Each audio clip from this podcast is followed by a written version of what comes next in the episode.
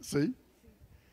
Bueno, ¿cuántos de ustedes dejan sus niños o nietos allá en peces?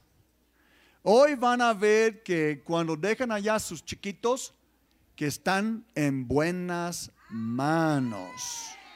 Amén. Hoy les presento la pastora Ceci Rojano.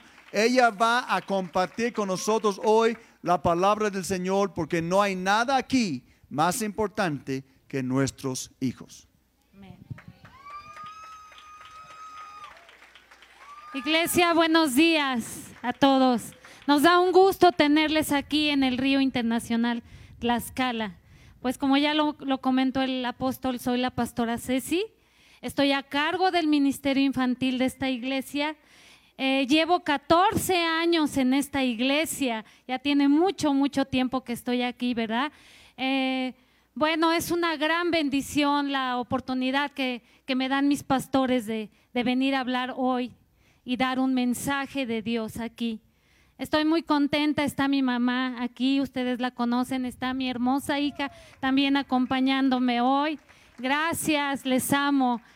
Pues bueno, iglesia, hoy quiero comentar antes de empezar esta prédica, ustedes pudieron ver a varios niños que estuvieron aquí.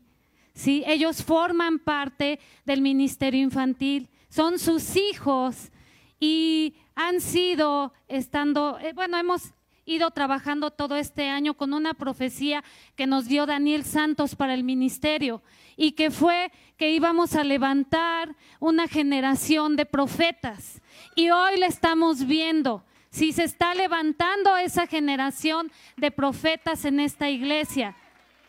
Así es. Hoy podemos ver dibujos que están aquí debajo y pudieron ver a niños que estaban dibujando durante la alabanza. Esos dibujos son proféticos, son algo que Dios les reveló a ellos. Pudieron ver a niños que les ministraron hoy, que me ministraron a mí, ¿sí? dirigidos por el Espíritu Santo, porque ellos son unos profetas, profetas que Dios está levantando. ¿Sí? Hoy voy a pedir nada más a dos niños de los ungidores que suban aquí conmigo y me digan qué fue lo que Dios les mostró. Ven Rubí, por favor, y ven mi amor. Vengan los dos solo para que digan a la gente qué fue lo que Dios les mostró. Por favor, vamos a darles un aplauso a estos niños valientes, valientes guerreros del Señor. Valientes, ¿verdad chicos? Vengan para acá. Ok, vamos a ver. Diles. Hola, yo me llamo Ángel y Dios me mostró cuando Él fue crucificado y cuando Él murió por nuestros pecados. Gracias Ángel, muy bien. Me llamo Rubí y pues yo tuve un sueño que se le conté a mi mamá y a mi papá y pues yo, mira, eh, iban pasando, en Israel iban pasando gente para conocer a Jesús y Jesús iba. Y luego había un ceguito que estaba diciendo, Jesús, Jesús, Jesús. Y pues sus padres pues la trajeron al viejito. Entonces pues, Jesús dijo, por, porque yo fui, por, yo, yo quiero que se sane en el nombre de Jesús. Y luego el viejito dijo, Gracias Dios, gracias Dios, puedo ver la luz Dios. Yo vi eso y también pues me sentí como lloré, lloré porque sentí la sentí como algo, ¿no? Pues y también acá que ministré que estaba orando por las personas. Pues yo estaba orando en lenguas, estaba orando en lenguas y hasta lloré estaba, estaba, estaba sorprendida. Hasta dije, estaba hablando en lenguas y me sorprendí. Bueno, sí, gracias. Yo creo que ella quiere predicar ella, ¿verdad? Ella ya quiere tomar el control aquí. Ya será después, Rubí. Muy bien. Ok, bueno, pues voy a comenzar con mi prédica. Hoy mi prédica se llama ¿Qué oso? Así se llama mi prédica. ¿Qué oso? ¿Ustedes saben lo que significa en México qué oso? A ver, díganme, escucho, ¿qué significa qué oso? Qué vergüenza, ¿verdad? Qué pena, qué vergüenza. Así es, así es lo que, eso es lo que ocupamos aquí en México. Este, y hasta dicen, no, qué oso, ¿qué voy a hacer, no? Entonces voy a pasar una vergüenza. Muy bien, yo quiero contarles algo que me pasó cuando yo iba en la preparatoria, porque fui a la preparatoria, ¿sí? Entonces, fíjense que yo era parte de la escolta, ¿sí? Oficial del COBAT. Ajá, entonces, un día, éramos una buena escolta, la verdad, entonces nos mandaron a traer para concursar en, eh, a nivel estatal. ¿Sí? En el concurso, ustedes saben que hay personas especializadas en eso, ¿verdad? Hay generales, hay coroneles, hay maestros de educación física que están viendo las evoluciones que hacen las escoltas. Y pues resulta que damos una, una vuelta y entonces, ah, para esto nosotros pues nos teníamos que vestir iguales todos, todas, ¿verdad? Éramos puras mujeres y llevábamos zapatos iguales, el uniforme igual. Pero a lo que voy es que cuando vamos a dar una vuelta, yo siento y voy a avanzar y mi zapato estaba atorado en una de las rendijas, bueno, de las, sí, de lo que está ahí, ¿no? Para dividir el piso. Y yo dije, Dios, ¿qué voy a hacer? ¿Sí? Entonces lo primero que pasó a mi mente, dije, qué vergüenza, qué oso voy a hacer aquí. Quise avanzar porque mis compañeras avanzaron. No, tuve que dejar mi zapato y tuve que seguir marchando sin el zapato. ¿Sí? Qué vergüenza. Aún así, ganamos el concurso. ¿Sí? Wow, ¿verdad? Entonces, les voy a decir algo. De ahí de ahí, de ese suceso que ocurrió, la gente, bueno, mis compañeros y la escuela me conocían como la cecicienta. Y ya para ellos era yo eso, la cecicienta. Sí, mucho tiempo me llamaron así, hasta después yo salí de la prepa y bueno. Entonces, eso fue lo que sucedió. Hice el oso enfrente de muchísima gente, ¿sí? Bueno, aquí voy a hacer ahora, voy a pasar a hacer dos preguntas. ¿Será que cuando nos resbalamos y caemos o se nos atora el zapato o nos qué es lo que nos duele más? ¿La vergüenza o el golpe? ¿Qué creen ustedes? La vergüenza. No, si son bien inteligentes. dije, van a decir el golpe, pero no, ya vi que no. Ok, la otra pregunta. ¿Qué actitud tenemos cuando nos resbalamos o nos caemos o nos pegamos en la combi? ¿A quién le ha pasado que se pega en la combi? Ni te sobas, ¿verdad? Nada más te quedas viendo y no me dolió, no me dolió, no me dolió y te sientas, ¿no? Entonces, ¿qué, qué, cuál es la actitud que nosotros tomamos cuando sucede eso? A ver, díganme. ¿De qué? Se ríen, ¿qué más? Seriedad. No escucho por aquí. Los ignoramos, ¿verdad? Disimulamos, es cierto, muy bien. Sudamos, sonreímos, ¿verdad? Nos enrojecemos, volteamos a ver que nadie nos haya visto si nos caímos y nos levantamos rápido, ¿verdad? Ya ni volteamos, ya ni vemos si alguien nos vio, le echamos la culpa a la piedra, a la banqueta, a la, a la cáscara de plátano, a lo que sea, ¿verdad? Entonces, muy bien, en ese momento, no sé si ya están mis diapositivas, por favor, en ese momento quisiéramos, ¿verdad? Quiero la de que la tierra nos tragara. En ese momento quisiéramos que la tierra nos tragara, ¿verdad? Dios, Dios, hicimos el oso enfrente de, todo, de toda la gente, ¿verdad? Muy bien. Entonces, vamos a ver, ¿por qué nos duele más la vergüenza? ¿Por qué creen? Por el orgullo, ¿qué más? Por la sociedad, por el qué dirán, ¿verdad? Se, me, se cayó, ¿verdad? Ok, bueno, yo hoy les quiero decir, este, contar que en el diccionario dice que la vergüenza es un sentimiento. Ajá. Y bueno, aquí vamos a poner la, la imagen de esa persona que está con la bolsa de papel, por favor. Dice, la vergüenza es un sentimiento que nos mueve a ocultar algún defecto rasgo o acción propios que creemos que de ser revelados provocaría la no aceptación o el rechazo de los demás. Eso es lo que significa la vergüenza. La vergüenza puede tener, fíjense, puede tener efectos catastróficos, ¿sí? En la vida humana, desde la incapacitación para hacer una tarea, para enfrentar un reto, hasta puede llevar al suicidio. ¿Sí? Imagínense lo que, lo que nos están diciendo los conocedores de la vergüenza. ¿sí? Entonces, ¿saben que este sentimiento puede venir desde el vientre de nuestra madre? La vergüenza puede venir desde ahí, ¿sí? Es decir, que la vergüenza la traemos desde la infancia, ¿sí? Y nos ha venido persiguiendo. Inclusive puede ser generacional. No es un sentimiento que Dios haya puesto en nosotros, porque esa no es la voluntad de Dios. No es la voluntad de Dios que nosotros vivamos avergonzados todo el tiempo, ¿sí? Eso no es la voluntad de Dios. Entonces, puede haber venido desde nuestra infancia, nos puede venir persiguiendo. Bueno, ahora, entonces, ¿ustedes creen que habrá una solución para, para que no vivamos avergonzados? No los escucho, ¿creen que sí o no?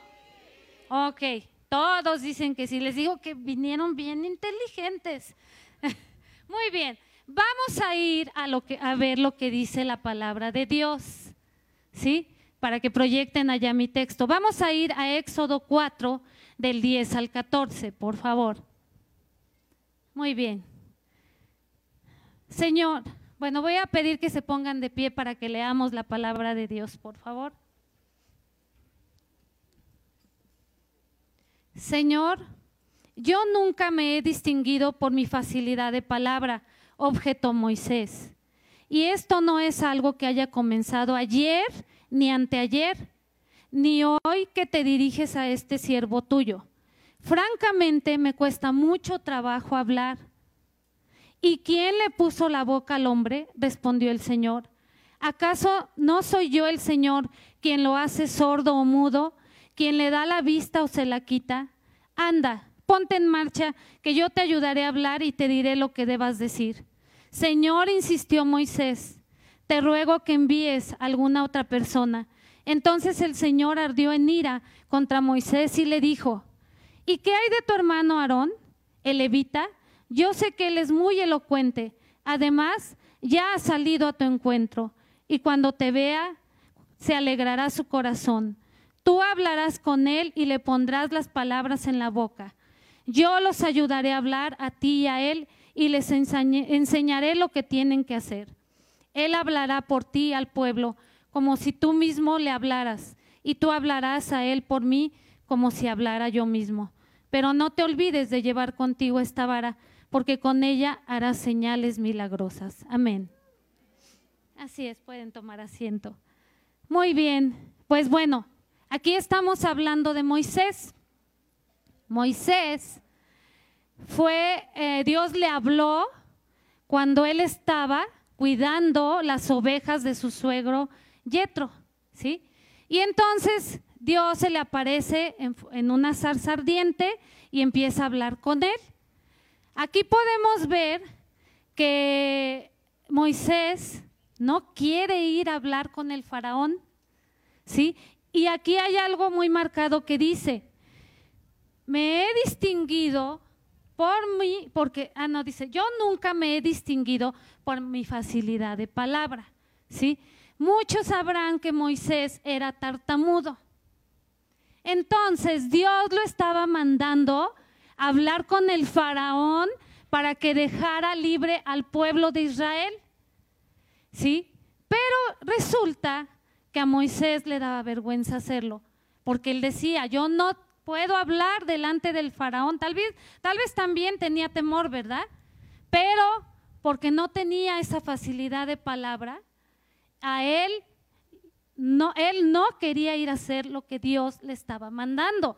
¿sí? Aún así lo tuvo que hacer. Ahí, ahí dice que Dios se llenó de ira, se enojó, ¿sí? Porque Moisés no quería hacer lo que Dios le estaba mandando que hiciera, que enfrentara eso. Entonces, recordemos ahora entonces lo que hizo Moisés fue un gran profeta de Dios. ¿Sí? Él tenía una gran comunión con Dios, hablaba cara a cara con él. Dios le reveló muchísimas cosas, ¿sí? Lo mandó a, a, le reveló lo que ahora es conocido como los diez mandamientos, ¿sí? Construyó un tabernáculo donde bajaba la presencia de Dios, que fue el tabernáculo de Moisés. Además también eh, separó las aguas del Mar Rojo, hizo brotar agua cristalina para pagar la sed de los israelitas y además también, sí, él fue parte de la liberación del pueblo de Israel, a pesar de que él tenía un problema en su habla, sí. Entonces, wow, todo lo que pudo hacer Dios a través de él, ¿verdad? Entonces, él sentía vergüenza porque se le trababa la lengua. Ajá, pensaba que nadie le haría caso y era algo que venía desde su infancia. Sí, pero aún así Dios buscó cómo utilizarlo a él. Muy bien, después de haber escuchado esto, les voy a comentar y quiero que escuchen bien esto. La vergüenza nos lleva a dos extremos. ¿Sí? Uno nos paraliza porque nos controla. Ese es uno. El otro extremo nos lleva al orgullo.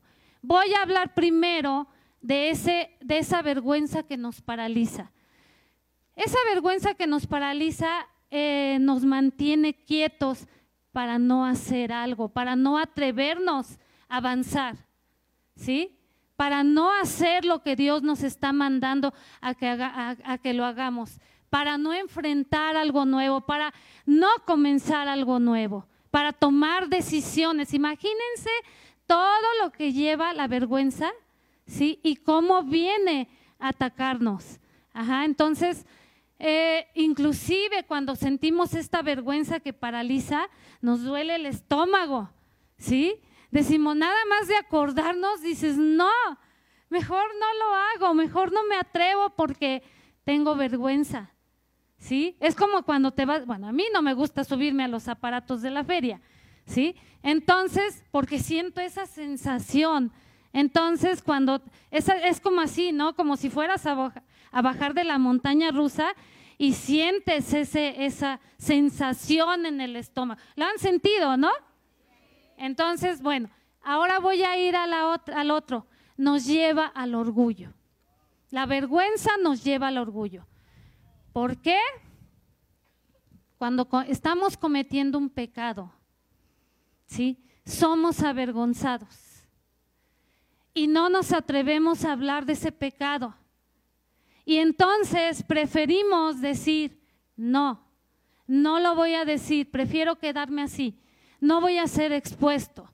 Ahí es donde entra el orgullo.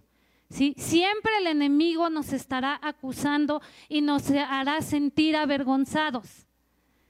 Y ahí es cuando nosotros decimos, no lo voy a hablar. Estamos siendo orgullosos. Entonces, estos dos a estos dos puntos nos lleva esa vergüenza. ¿sí? A paralizarnos y nos lleva al orgullo. Entonces, Estamos hablando ahorita de dos tipos de vergüenzas. ¿sí? Una que pudiera venir desde nuestra infancia y que esa es la que nos paraliza. Ambas nos paralizan, ¿sí? pero estoy tratando de explicarles de manera más clara para que lo podamos ver mucho mejor. ¿sí? Entonces, partiendo de, de estas dos, entonces, ¿qué? ¿Qué podemos hacer ¿sí? Con esa vergüenza que yo creo que muchos de los que estamos aquí hemos sentido alguna vez vergüenza y que tal vez en este momento estemos sintiendo esa vergüenza, ¿sí? Por algo, por alguna, alguna situación. Entonces, hoy yo les quiero decir que seguramente después de hoy, de todo lo que estamos hablando, ocurrirán eventos que nos harán sentir vergüenza Aún así, ¿sí? En un ratito nos podemos tropezar, en un ratito nos podemos resbalar, en un ratito podemos cometer un pecado, algo que no es agradable a Dios. Entonces, em, esa vergüenza nos lleva a muchas, muchas situaciones que no podemos, o a decisiones que nosotros no podemos, no podemos tomar. Ahora, ¿y ahora qué? ¿Qué vamos a hacer? ¿Cómo vamos a enfrentar esa vergüenza? ¿Qué es lo que vamos a hacer? ¿Sí? Pues esto eh, es, voy a enfrentar esa vergüenza, voy a atreverme a ser el oso. No importa. Y yo me estoy ahorita enfocando tal vez un poco más en lo de Moisés, ¿verdad? Moisés no, se, no quería hacerlo. ¿Sí?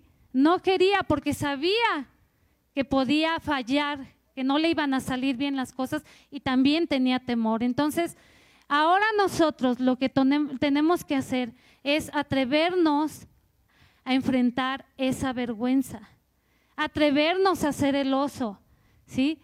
Atrevernos que no importa lo que diga la gente, no importa lo que pase, nosotros somos guerreros del Señor y podemos atrevernos a hacerlo, ¿sí? Los dos tipos de vergüenza deben de ser enfrentados y atendidos siempre, ¿sí? Vamos a enfrentar esa vergüenza y vamos a, ver cómo podemos atender esa vergüenza. Y bueno, el único que nos va a poder sacar de esa vergüenza aquí, dentro de la iglesia, es Dios. ¿Sí? Allá afuera, porque nosotros venimos de allá afuera, ¿verdad? Hay conferencias, hay terapias, ¿sí? Hay pláticas, hay muchas, muchas, muchas, muchas cosas allá afuera. Lo que yo les puedo ofrecer en esta iglesia y lo que tenemos aquí, ¿sí? Son las clínicas de liberación. Nosotros, ¿sí? trabajamos en clínicas de liberación y yo les quiero comentar que tenemos clínicas de liberación para niños.